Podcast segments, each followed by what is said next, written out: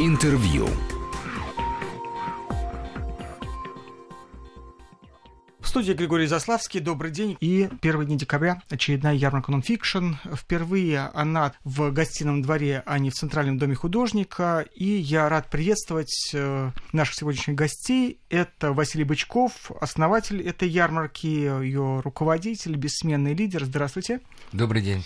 И Михаил Котомин, издатель, главный редактор издательства Эдмаргеном, который традиционно к выставке нонфикшн готовит э, целую Э, букет новых книжек. Здравствуйте, Михаил. Добрый день. Ну, расскажите, что нового хорошего, что плохого? Ну, надеюсь, нового плохого не будет. Ничего. Самое главное, новое хорошее, как мне представляется, это то, что первый раз за 20, более чем 20 лет э, ярмарка пройдет в самом центре Москвы, 310 метров по Гуглу от Спасской башни э, в гостином дворе площадь больше, участников больше. Нам нравится. Нам нравится визуализацию, которую мы сделали вот этого пространства. Она как-то радует, и члены экспертного совета тоже одобрили. Кстати, Михаил один из членов экспертного совета ярмарки Nonfiction. И у нас, и у наших участников э, очень хорошие впечатления от этого пространства. И от транспортной доступности. Как ни странно, вот такой стереотип, который я все время стараюсь развенчивать последнее вот время, когда в этом сам убедился. Полгода вот мы существуем в гостином дворе после закрытия ЦДХ. Все очень неплохо, очень неплохо. Четыре станции метро. А, извините, можно перебью? Ага. Это замечательная же есть такая штука, независимая там какая-то экспертная оценка, угу. когда все театры, там музеи и так далее, нужно там комментировать да, туалеты и транспортная доступность. Вот три театра находятся на одной площади, Большой, Малый и Рамт.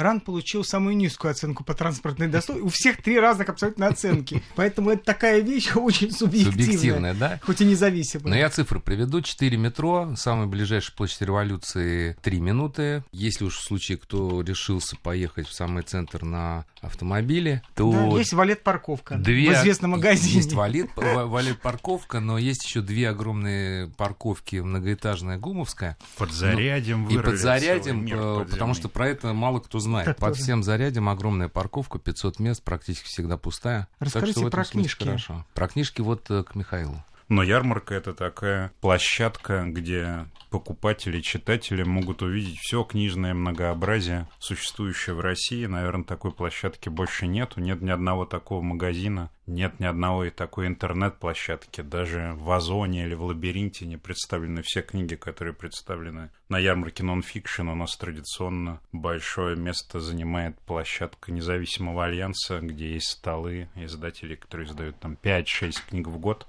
что с точки зрения таких цифр большого бизнеса ничтожно, а с точки зрения смысла э, издательской работы и мысли может быть бесценным. И да, поэтому... я вчера, да. извините, что перебиваю, в пятницу как раз разговаривал с э, людьми, которые решают крупные бизнес-вопросы, и они спрашивали, а что там, 150 экземпляров, это разве большой тираж? И я им говорю, ну вот э, для научной литературы сегодня 300 экземпляров, 200 экземпляров, 500 экземпляров, просто огромный тираж, а 300 это вполне нормальный тираж. Да, собственно, я смотрю, как выходит сегодня книжки вполне такой, я бы сказал, бестселлерной литературы. Тоже первый тираж тысячи экземпляров. Две тысячи, это уже просто известный писатель. Конечно, технологии изменились, ни, ничто не может остановить угу. допечатку, всегда можно допечатать, поэтому вообще не так уж важен становится тираж, сколько важно внимание читателей. Вот это внимание читателей традиционно как такое большое увеличительное стекло нонфикшн на себе собирает, и поэтому мы ждем в этом году не просто увеличения публики, я надеюсь, что так и будет за счет транспортной доступности и так далее, и так далее, но мы очень гордимся именно нашим подготовленным гостям, которые готовы готов участвовать в нашем празднике, искать в этом лабиринте собственные какие-то траектории выбора книг. И да, традиционно все издатели готовят какие-то новинки. Это такой пик нашего осенне-зимнего сезона и традиционный старт новогодних продаж. Поэтому даже любой издатель или книжный критик или человек из профессии с удовольствием проходит по ярмарке и открывает для себя что-то, что просочилось сквозь решета такого медиа как бы шума, да, медиа списков и так далее, и так далее. У вас есть какая-нибудь страна, Есть страна, в этом году почетный гость ярмарки Израиль. Вот большая программа, 8 числа день э, значит, почетного гостя. Кроме того, если говорить о чем-то новом, может быть, интересно будет издателям для деловых переговоров. Мы первый раз делаем такую бизнес-зону для элит-агентств, вот, где можно будет э, посидеть, переговорить за чашечкой кофе с круассаном. В том числе э, мы внесли свой вклад в программу почетного гостя Израиля и очень рекомендую, будет э, в так называемом пресс-центре. Это, конечно, никакой не пресс-центр, мы просто сохранили такие привычные названия наших пространств, э, таких дискуссионных. Там выставка замечательного нашего дизайнера, графика Евгения Максовича Добровинского, который покажет свои плакаты, сделанные по вопросу, заказу Израильского культурного центра еще в какое-то время до этого. А, это израильский алфавит, роскошные совершенно плакаты мы напечатали. Да, выставка. израильский алфавит, он почти как китайские иероглифы. Самый короткий, Можно кстати. рисовать. Да, 20... 21. 20, да, приятно. Это или 22. По-моему, 22. Самый короткий э, в мире. Первый раз такая зона, зона комиксов, вот, где свои участники, ну, как такой элемент э, новой культуры, ну, уже не новые, вот. И, конечно, День иллюстраторов, э, уже традиционно в шестой раз мы проводим целый день в амфитеатре Атриума. Очень такая насыщенная, интересная программа, посвященная иллюстрации. Что Эд Маргином сделал для этой, подготовил для вот нонфикшена? Приятно, да, что к ярмарке кто-то готовит книжки уже? Эта ярмарка для нас особенная, потому что в этом году мы решили отметить свое 25-летие. Нам довольно сложно установить точную дату рождения издательства, но мы решили, что воспользуемся формальным приемом. В 1994 году вышла первая книга на титульном листе, которой было указано издательство Адмаргиным, поэтому нам в этом году 25 лет. И отмечаем мы это несколькими новинками и событиями. Во-первых, мы издали второе издание русское, на самом деле это третье издание эпохальной коллективной монографии «Искусство с 1900 года. Модернизм, антимодернизм, постмодернизм». А над этой гигантской книгой, над объемным томом работал целый круг британских, американских искусствоведов, но для нас особенно важно, что во втором русском, в третьем, как бы, новом таком международном издании опять появляется глава о русском искусстве. До этого русское искусство фигурировало только в начале века, русский авангард, который известен всем, а тут добавилась целая глава о 70-х, о московском концептуализме, о Кабакове, и поэтому, я думаю, русским читателям будет интересно посмотреть на это новое, дополненное, расширенное издание. Кроме того, у нас выходит тоже, опять-таки, продолжение, но продолжение, сделанное виртуозно и очень талантливым нашего бестселлера книги немецкого эссеиста, журналиста, искусствоведа Флориана Иллиса «1913». Первый том назывался «Лето целого века», продолжение называется «Что я на самом деле хотел сказать». В этой книге Иллис пытается описать европейский мир перед Первой мировой войной, это сделано очень талантливо. Это такой мешап из дневников, фактов,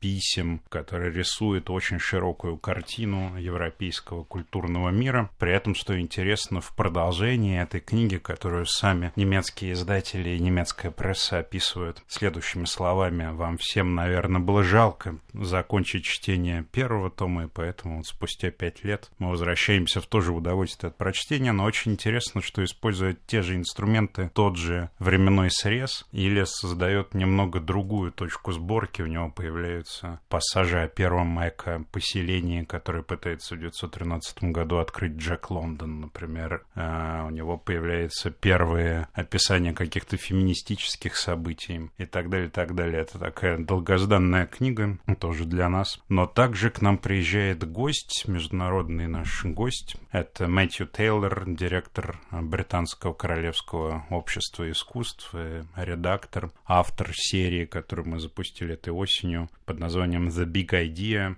Можно... А это что за книжка? А, это целый выпуск, это четыре первых выпуска серии Big Idea. Угу. Это вот целая серия. Вообще она, насколько я понимаю, немного выросла как раз из формата радиопередач на BBC, когда два эксперта обсуждают какую-то проблему. Угу. Ну, например, вот мы бы с Василием могли обсуждать, а, есть ли будущего формата книжных ярмарок в эпоху там интернета. Да? Вот Василий говорит, есть, я говорю, нет, допустим. А вы считаете на самом деле? Я считаю, что, конечно, есть. Я считаю, что сейчас, наоборот, очень важные перемены происходят в мире офлайн, так сказать. Чем сильнее развивается интернет-реальность, чем больше мы в нее погружены, тем важнее становится оппозиция, да, то есть важнее встреча, например, физическая с книгой, потому что главная проблема той же интернет-реальности состоит в том, что там нету выбора, там есть и все. нету. И, да, и очень сложно сосредоточиться, понять вот этот уникальный контакт, то, что любители пластинок называют словом «дик», «рыться», то, что всегда составляло, мне кажется, главную особенность похода в книжный магазин. Букинистический. И не только, в идеале не только. То есть, если это только букинистически, это плохо говорит о книжной как бы торговле сегодня. То есть, книжный магазин – это место неожиданных находок, неожиданных встреч. И в этом смысле очень интересный тоже процесс сейчас происходит. В прошлом году появилось какое-то невероятное количество списков рекомендательных книг которые нужно найти и купить на ярмарке. И в прошлом году вся ярмарка была наполнена людьми, которые ходили с такими маршрутными листами. Это как, знаете, как, как, как мужчина на, на рынке по выходным, да, вот они приходят.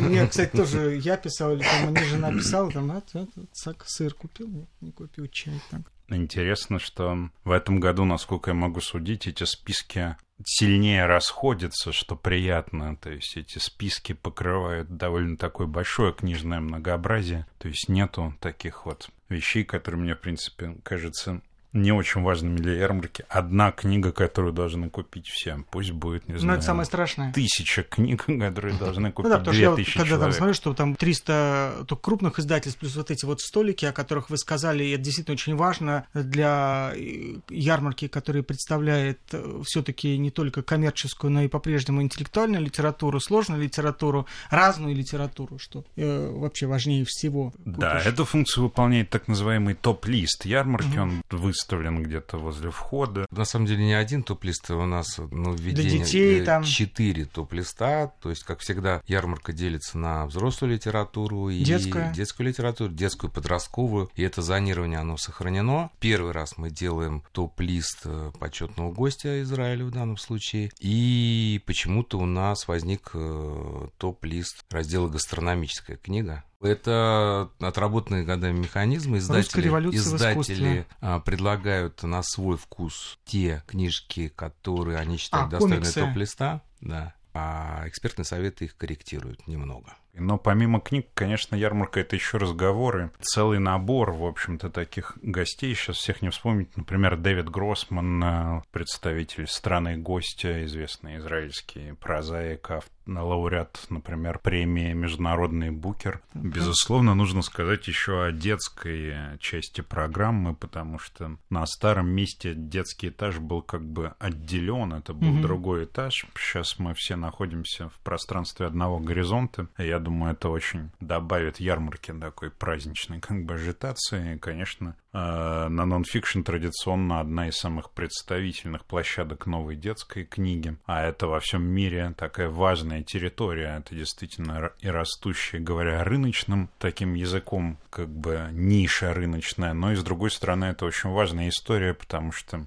сейчас к чтению приближаются те, кого социологи называют native digital, то есть люди, родившиеся уже в эпоху mm-hmm. гаджетов, интернета, и они все равно тоже читают книги, но читают по-другому. Все более важную функцию приобретает иллюстрация, книга с картинками. Например, издательство «Самокат» целый год готовило большую книгу «Трансип». Это такое путешествие по всей стране. Это нон-фикшн. Это такое путешествие в картинках по всей стране, где про каждую станцию рассказана некая история, некоторые факты. При этом в подготовке книги принимали участие жители этих населенных пунктов. Плюс, э, ну, например, мы тоже теперь делаем некоторые детские книги под э, таким брендом А плюс А, где одно А это Адмаргином, а второе? второе А это АБЦ Дизайн, это наши дизайнерские партнеры. И э, мы, например, презентуем книгу «Старые мастера рулят». Это переводная история, но очень здорово сделана. Это история о старых мастерах, о картинах, как смотреть картины с детьми, что на них изображено, как их увлечь, как не провалиться, с одной стороны, в такой а, взрослый искусствоведческий язык, а с другой стороны, не упасть на уровень просто сюсюканья описания. Или, например, книга польского дизайнера-иллюстратора Яна Байтлика «Лабиринты», где культура Древней Греции и мифы представлены в виде графических таких лабиринтов.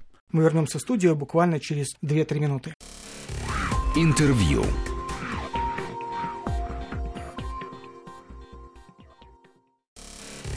Интервью.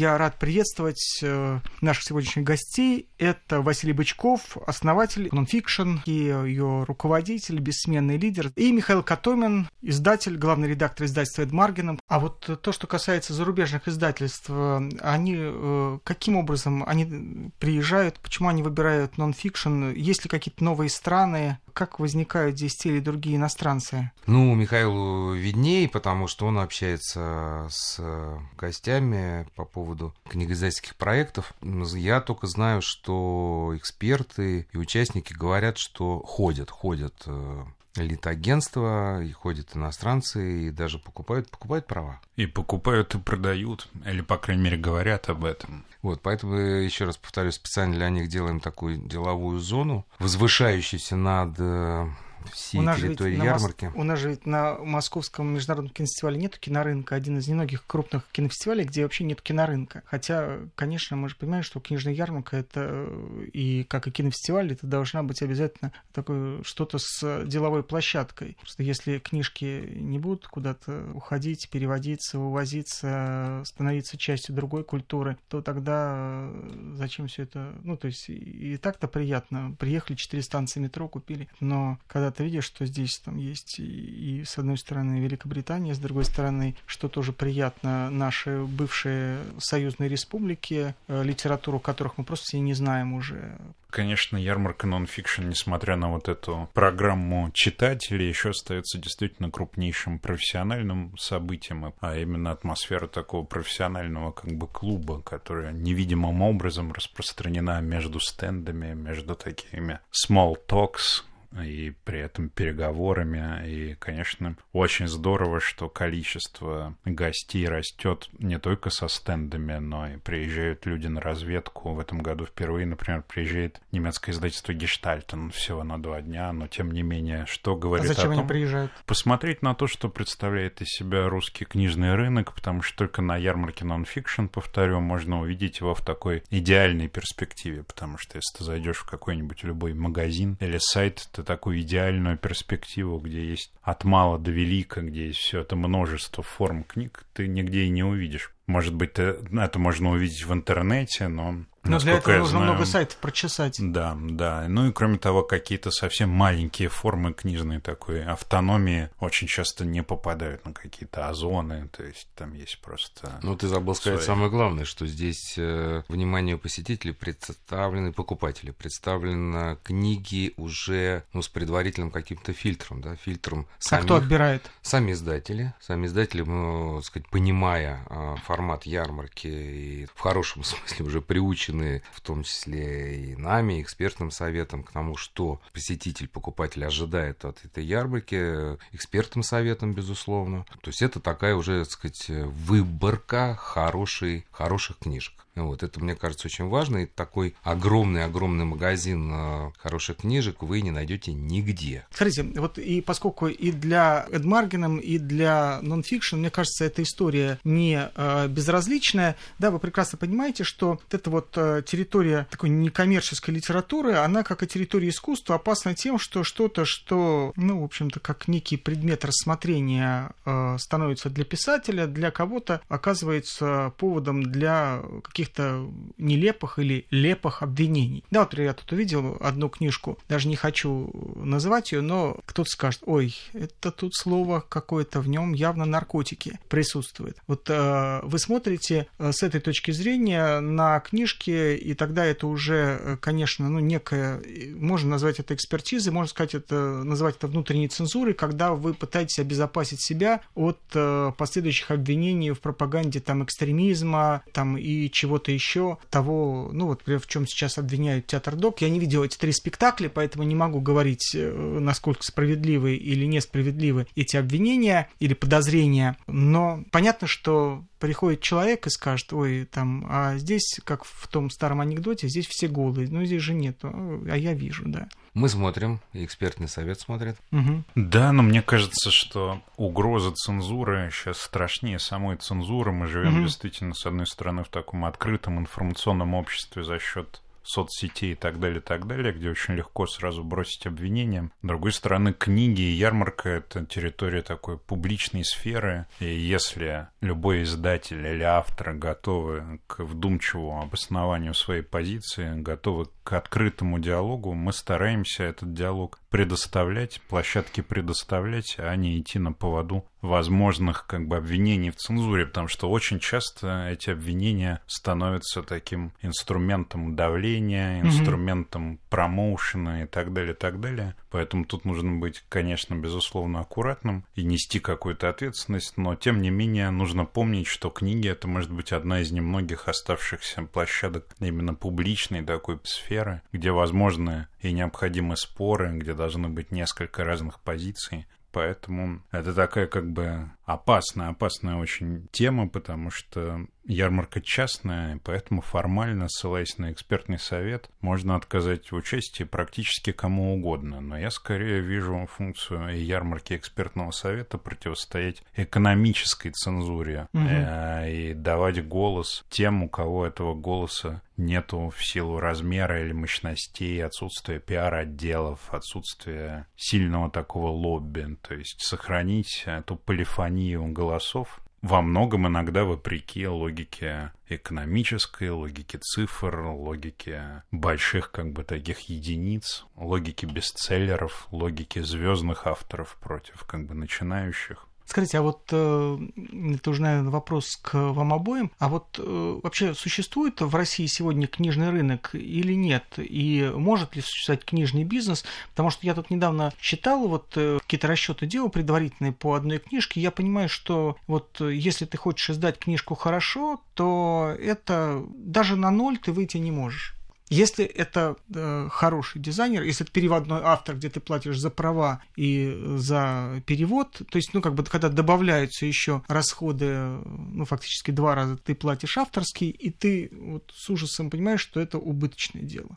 Слушайте, из-за того, что книги, к сожалению, продаются, не раздаются бесплатно, и бюджетов нету, и библиотеки у нас не покупают, мы да, уже да. существуем в ситуации книжного рынка. Хороший он или плохой, это уже другой вопрос, но это как бы данность, в которой мы существуем. Угу. И можно посмотреть под разными углами на эту проблему, которую вы описали, потому что, с одной стороны, у нас рынок растет, да, последние три года он растет вот в этих количествах, угу. цифрах, процентах. С другой стороны, безусловно, книжный книжное многообразие, какие-то книги не проходят этот как бы ценз экономический, и издателям приходится идти на какие-то разного рода ухищрения. Все чаще и чаще кто-то пользуется, например, такой системой подписки, да, краундфандинга, угу. который немного напоминает институт подписки в советские времена. Помните, вот эти подписные издания, можно оставить карточку, угу. там, как бы с книгой. Теперь вместо карточки маленький взнос. С другой стороны, у нас практически нету такой открытой грантовой политики, но тем не менее можно где-то аккумулировать гранты, можно вступать в какие-то альянсы с разными культурными институциями, потому что, Ну конечно, да, но это уже дотационная история, да. Ну, книжная история, она всю жизнь, в принципе, была такой, знаете, издавать книги – самый верный способ разориться, сказал один из известных немецких издателей в начале века, потому что, безусловно, это такая зона, которая, как и зона, не знаю, современного рынка или современного театрального производства, с одной стороны, имеет дело с деньгами и с экономическими факторами, с другими, mm-hmm с другой стороны, может ставить другие цели во главу угла. Но это как, например, просчитывать экономику спектакля, опираясь на проданные билеты. То есть для того, чтобы поставить спектакль, ты все равно должен аккумулировать ресурс. Угу. А билеты, да, потом они будут продаваться, но не факт, что это находится в прямой такой связи, да. Но театр, театру все-таки повезло больше. Театру и театральным деятелям удалось всех убедить, что это должно быть э, бюджетным, дотационным, да, и что никак иначе. Века через два и книгам может. удастся убедить. Просто мы, книга, книжное это дело чуть-чуть э, чуть-чуть новее, чем театр. Театр — это все-таки совсем устная речь, совсем античность. Поэтому века через два, может быть, книга вообще перейдет из зоны экономики в зону чистого культурпроизводства. Ну, это наша как бы большая проблема, но она касается не только, мне кажется, книг, а вообще многих зон экономической деятельности тут, потому что, конечно, все учились этим экономическим правилам на таких на книжках, которые на покупали, на книжках, которые покупали на одном из э, фестивалей нонфикшн. Ну, мой взгляд, ответ на этот вопрос: э, рынок есть и рынок растет. Э, ну, наша, наша, я имею в виду, организаторов выставок "Вечная песня" о том, что ярмарка это зеркало этого сегмента рынка, и если вот так в процентах смотреть, он действительно растет. Мы это наблюдали на протяжении 20 уже больше лет. Это волнообразное такое движение, не всегда совпадает с, с большим рынком, но вот сейчас мы наблюдаем такой подъем. Спасибо большое. Василий Бычков и Михаил Котомин сегодня были гостями первого дня декабря, очередная ярмарка нонфикшн. Спасибо большое. Спасибо. Интервью.